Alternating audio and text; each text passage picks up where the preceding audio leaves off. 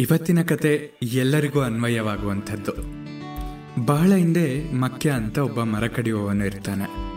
ಆತ ಕಾಡಿನಂಚಿನಲ್ಲಿ ಒಂದು ಗುಡಿಸಲನ್ನು ಮಾಡಿಕೊಂಡು ವಾಸಿಸ್ತಾ ಇರ್ತಾನೆ.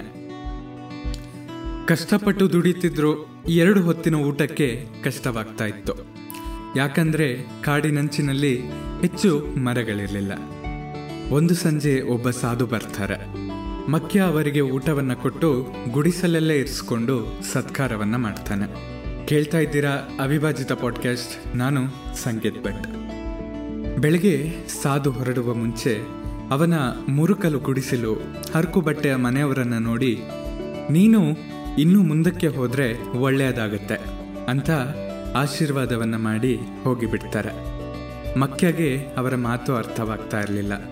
ಆಗ ಆತನ ಹೆಂಡತಿ ಹೇಳ್ತಾಳೆ ಬಹುಶಃ ನೀವು ಕಾಡಿನೊಳಕ್ಕೆ ಇನ್ನೂ ಮುಂದೆ ಹೋಗಿ ದುಡಿದ್ರೆ ಒಳ್ಳೆಯದಾಗ್ಬೋದು ಎಂಬರ್ಥವಿರ್ಬೋದು ಅಲ್ವಾ ಅಂತ ಹೇಳ್ತಾಳೆ. ಆತ ಧೈರ್ಯದಿಂದ ಕೊಡಲಿ ಹಿಡಿದು ಒಂದೆರಡು ಮೈಲಿ ಕಾಡಿನೊಳಕ್ಕೆ ಹೋಗ್ತಾನೆ. ಅಲ್ಲಿ ಒಳ್ಳೆ ಜಾತಿಯ ಮರಗಳಿತ್ತು.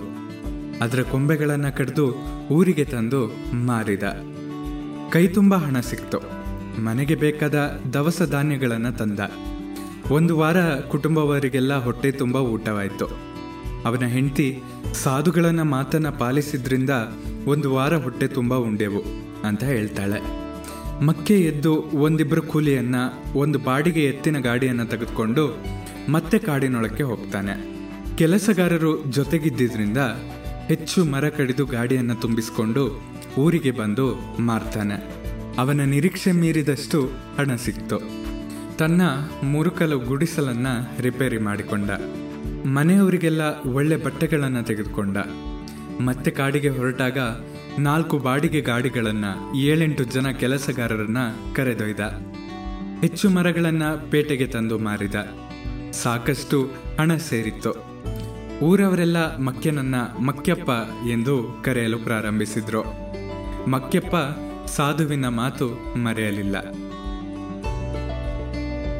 ಕಾಡಿನಲ್ಲಿ ಇನ್ನೂ ಮುಂದಕ್ಕೆ ಹೋದ. ವ್ಯವಹಾರ ಅಭಿವೃದ್ಧಿಯಾಯಿತು ಮನೆ ದೊಡ್ಡದಾಯಿತು. ಬಾಡಿಗೆ ಎತ್ತಿನ ಗಾಡಿಯ ಬದಲು ಸ್ವಂತ ಲಾರಿಗಳನ್ನು ಕೊಂಡುಕೊಂಡ. ಈಗ ಊರವರು ಮಕ್ಯಪ್ಪನನ್ನ ಮಕ್ಯಪ್ಪ ನಾಯಕ ಅಂತ ಕರೆಯುತ್ತಿದ್ದಾರೆ. ಸಾಧುವಿನ ಮಾತನ್ನ ಮರೆಯದ ಮಕ್ಯಪ್ಪ ನಾಯಕರು ಕಾಡಿನಲ್ಲಿ ಇನ್ನೂ ಮುಂದೆ ಹೋದ.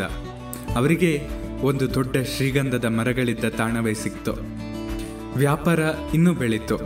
ಮಕ್ಯಪ್ಪ ನಾಯಕ ಈಗ ಸಾವುಕಾರ್ ಮಕ್ಯಪ್ಪ ನಾಯಕನಾದ್ರು. ಅವರು ಕಾಡಿನಲ್ಲಿ ಇನ್ನೂ ಮುಂದಕ್ಕೆ ಹೋದರು. ಬೆಳ್ಳಿಯ ನಿಕ್ಷೇಪವೇ ಸಿಕ್ತು. ನಂತರ ಚಿನ್ನದ ಗಣಿ ಸಿಕ್ತು. ಇತ್ಯಾದಿಯಾಗಿ ಕಥೆಯನ್ನ ಮುಂದುವರಿಸಬಹುದು. ಆದರೆ ಮರೆ ಕಡಿಯುತ್ತಿದ್ದ ವ್ಯಕ್ತಿ ಯಾರು? ಆ ಕಾಡು ಯಾವುದು? ಎಂದು ಪ್ರಶ್ನಿಸುವುದಾದರೆ ಉತ್ತರ ಮಾತ್ರ ಸರಳವಾಗಿದೆ. ಆ ವ್ಯಕ್ತಿ ನಾವೇ. ಆ ಕಾಡು ನಮ್ಮ ವೃತ್ತಿ. ನಮ್ಮ ವೃತ್ತಿಯಲ್ಲಿ ಶ್ರಮ ವಹಿಸಿ ದುಡಿದ್ರೆ ಹೊಸ ಹೊಸ ನೈಪುಣ್ಯತೆಗಳನ್ನು ರೂಢಿಸಿಕೊಂಡ್ರೆ, ಆಧುನಿಕ ತಂತ್ರಜ್ಞಾನಗಳನ್ನು ಅಳವಡಿಸಿಕೊಂಡ್ರೆ, ಜ್ಞಾನವನ್ನು ಹೆಚ್ಚಿಸಿಕೊಂಡ್ರೆ ನಾವು ಇನ್ನು ಮುಂದಕ್ಕೆ ಹೋಗ್ಬೋದು. ಒಳ್ಳೆಯದಾಗ್ಬೋದು. ನಮಗೂ ಗಂಧದ ಗುಡಿ ಸಿಗಬಹುದು. ಚಿನ್ನದ ಗಣಿ ಸಿಗಬಹುದು. ನಿಮ್ಮ ಅನಿಸಿಕೆಗಳನ್ನು ನನ್ನ ಬಳಿ ಹಂಚಿಕೊಳ್ಳಿ. ನಿಮ್ಮ ಪ್ರೀತಿ ಹಾಗೂ ಪ್ರೋತ್ಸಾಹ ಸದಾ ಹೀಗೆ ನನ್ನ ಮೇಲೆ ಇರಲಿ. ಸದಾ ಕೇಳ್ತಾ ಇರಿ ಅವಿಭಾಜಿತ ಪಾಡ್ಕಾಸ್ಟ್ ನಾನು ಸಂಕೇತ್ ಭಟ್. ಧನ್ಯವಾದಗಳು.